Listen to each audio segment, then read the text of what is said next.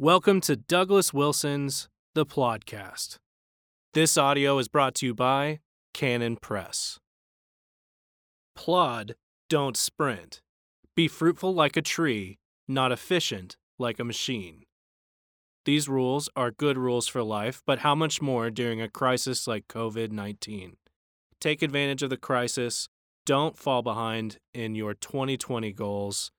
Get Productivity by Douglas Wilson today at canonpress.com.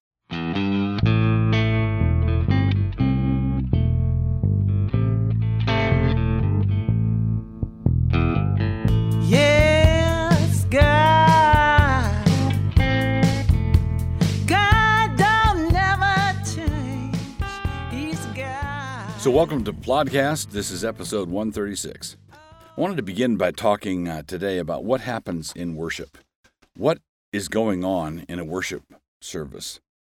Um, I, and I want to begin by talking about the book of Revelation. In the book of Revelation, you have basically two settings uh, heaven and earth. There are all these things that happen in the heavens, and then there are all these things that happen on earth. And the things that happen on earth are the consequence of the things that are done in heaven. God is worshiped in heaven. The um, uh, God is praised in heaven. Uh, angels are given vials to pour out in in heaven. All of these things, uh, these transactions are made in the heavenly places, and then as a consequence, things happen on earth.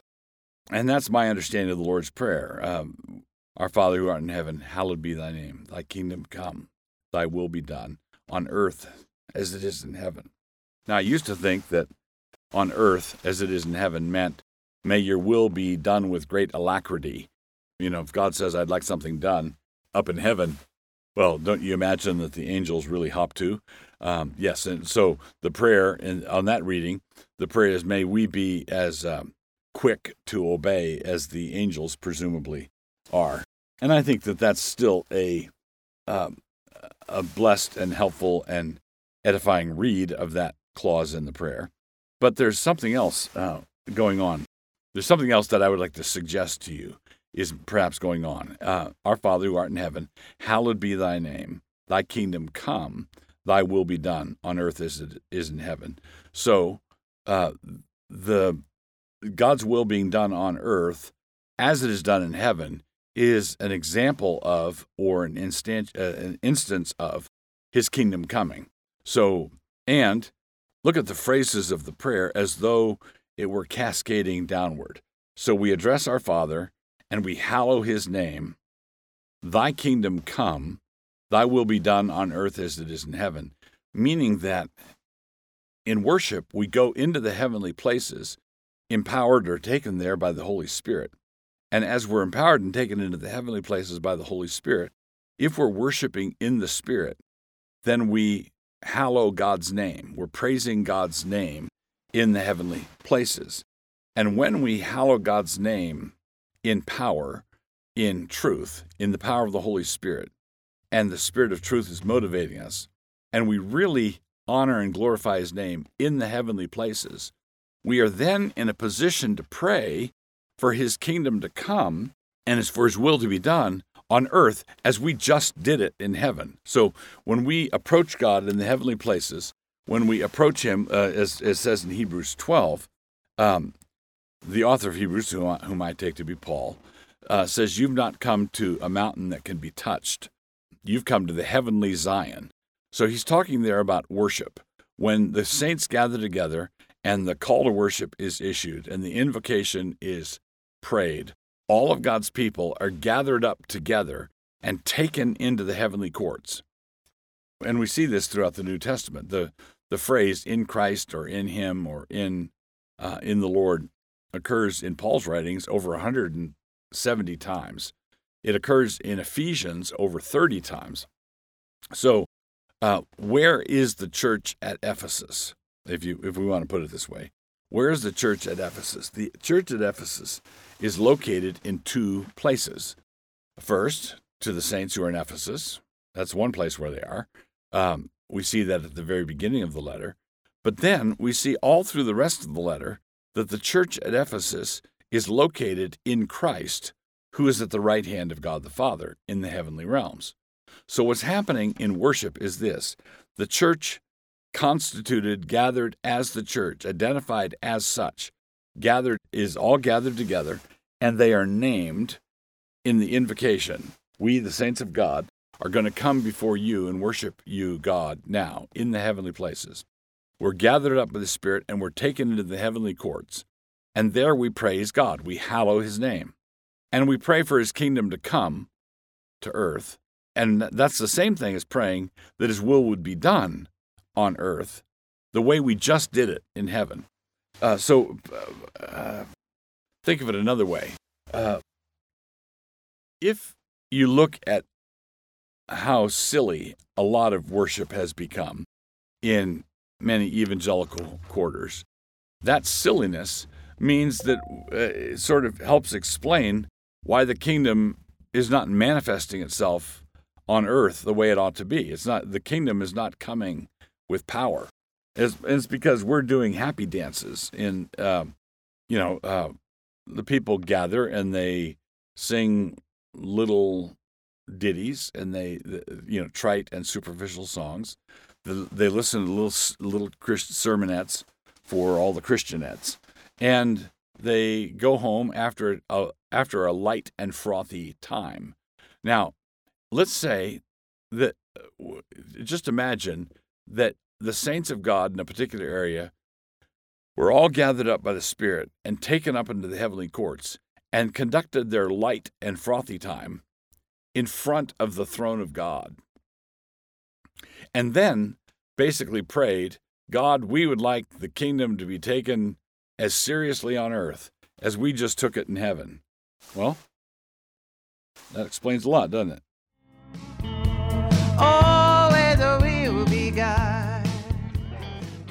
So, Plodcast 136, we are continuing with our hamartiology section. In our third installment on this set of cognates, we come to the word aschemon, and which is rendered in one place as simply uncomely. And it is this use that helps us to identify the full import of the other uses of the other cognates. In 1 Corinthians 12, verse 23, it says this And those members of the body which we think to be less honorable, Upon these we bestow more abundant honor, and our uncomely parts, there it is, have more abundant comeliness. Our, un, our uncomely parts have more abundant comeliness. Now, in this place, Paul is apparently talking about what we would call our private parts. And while this is not referring to sin proper, and so what what I'm doing with this uh, section is looking at all the words that talk about sin or sins. Um, and this is not in that category. At the same time, there's uh, some degree of overlap. It's not talking about sin proper. There is an appropriate shame, nevertheless, surrounding it in the behavior of a fallen race. We are supposed to be reticent about our private parts, and those who are not are lewd and behave in a shameless and unseemly fashion. So it's not obviously not a uh, not an embarrassment, not a shame to have private parts, but it is a shame to not act as though they are, right? And that's what that's what Paul says here. Our uncomely parts have more abundant comeliness. Our uncomely parts are parts that we take care to cover up. When our first parents sinned, one of the first indicators of the fact that they had done so was that they realized that they were naked. Before this, they were naked and unashamed, Genesis tells us, but now shame is supposed to come with the territory. Um, so the nudist or the um, the flasher or the, the the stripper or you know whoever it is is is abandoned in some sense. They are they're behaving in an unseemly, uncomely, shameful way. Now, of course, there are exceptions and cultural adaptations uh, when you go to see the doctor and, you know, um, a bunch of guys are at the gym or whatever, you know, there it's not it's not that you're I don't want to absolutize this as though uh, um, we can absolutize it in a wooden fashion. So there are, of course, cultural uh, uh, there there are of course exceptions and cultural adaptations. and what about this and what about that? But the fact remains that we are supposed to be very care- careful, according to Scripture, to cover ourselves. Modesty is a big deal.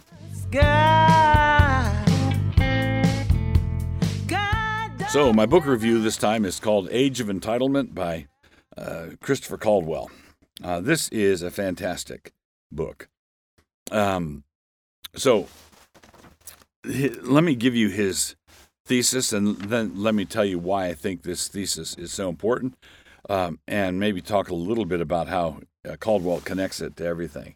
Uh, his thesis is that the 1964 Civil Rights Act, far from being a good thing that was subsequently shanghaied by bad actors, the 1964 Civil Rights Act was itself the establishment of a rival constitution that was embedded in United States law and began to operate and grow and metastasize alongside the traditions established by the first Constitution, the one that was established at the end of the 18th century.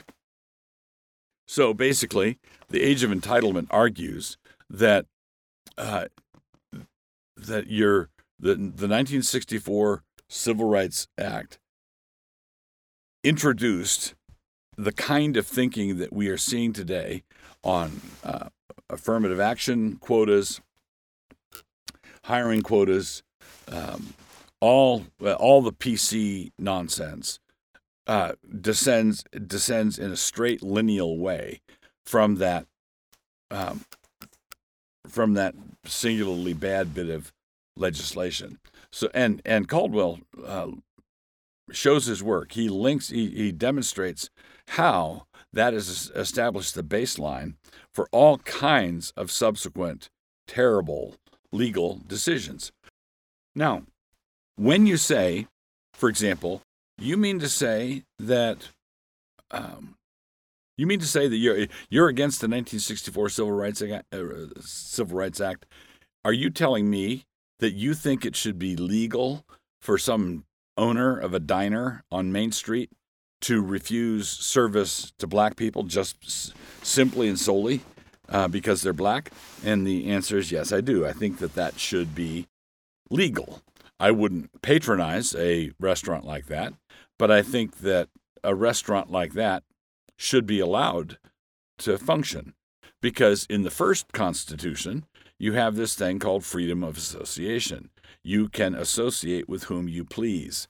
Now, and and if the government says, "Oh no, you can't," uh, you're you've got to you've got to uh, admit this person, and th- this person's got to be accepted. We, we've gotten to the point where uh, boys can compete on girls' uh, athletic teams, where women can join exclusive men's only clubs. All of this sort of thing comes from the 1964 Civil Rights Act.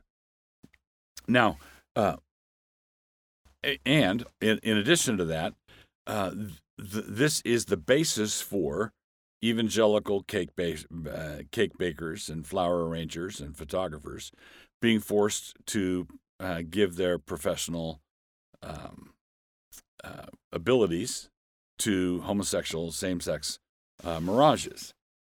Because freedom freedom of association has been denied in this new constitution. The, um, Caldwell's ar- argument is simply uh, slam dunk compelling. The 1964 Civil Rights Act was a bad idea from the beginning. Now, that means that if a racist diner owner wants to set up shop in a town and wants to exclude um, black people or Jews or whoever, he should be allowed to do so. And people should be allowed to patronize or not patronize his uh, diner as they see fit. If they don't want to have their food served up to them by a racist bigot, they don't have to go. And if they happen to be black, they can't go because he won't let them in. But remember, the Jim Crow, when the Jim Crow laws were in their heyday, it wasn't the bus- it wasn't the bigoted business owners that were making Jim Crow stick. It was the laws. In other words, um, in a large metro area, everybody's money is green. everybody's money is the same color. And business owners had all the incentives to attract as many customers as they as they could. And in the Jim Crow South, for example, in Birmingham, Alabama, it was the it was the city code, it was the regulations of the government that required non-racist restaurant owners to be formally racist in their behavior. All right, did you, you get that? Government was the problem. When you go back to, to Jim Crow, government was the problem. If you had just lifted the uh, if you just lifted the uh, uh, the Jim Crow mandates and let restaurant owners do what they want, and you had desegregated those things that the uh, that the government itself ran, so you wouldn't have um, uh, whites and colored drinking fountains at the post office. Say, um, you, you, basically the the government uh, said we're we're not going to, we're going to be colorblind when it comes to this sort of thing. We're not going to play that nonsense game. And uh, the uh, the rules or the uh, laws that the government is using to mandate um, mandate official racism, uh, we get rid of those. Well, things would have gotten a lot better, I think, in a hurry without all the bad blood that has followed, uh, followed us down to the present, and without all the absurd consequences, like boys, um, third rate boy track uh, runners entering and winning girls' competitions. The other thing about Caldwell's book, and I'll just say this in passing, I, I uh, this is not a jab at Caldwell because I, am great, very grateful for what he has done, but I just want to say that it appears to me that Caldwell is um, a respected establishment conservative. He's the kind of guy who could um, uh, be published in Hillsdale's uh, Imprimis newsletter. He's the kind of guy who could get um, reviewed favorably in National Review. He's a respected uh, mainstream guy. But the things he says in this book are really radical. They're they and radical in the sense of the old Latin word radix, which means root. Something that's radical goes right to the root, and Caldwell goes right to the root, the passage of that act, and he he goes right to the root without flinching. That was the turning point. That was a terrible time, and it just just uh, you just need to know that there have been people saying this all along and the people who've been saying it all along are people who have been unjustly run off the, the reservation, uh, unjustly run off for being racist. Uh, you guys are racist. You, you're, you think that this Civil Rights Act was a bad thing. Well, well, lo, here comes this mainstreamer saying the same thing.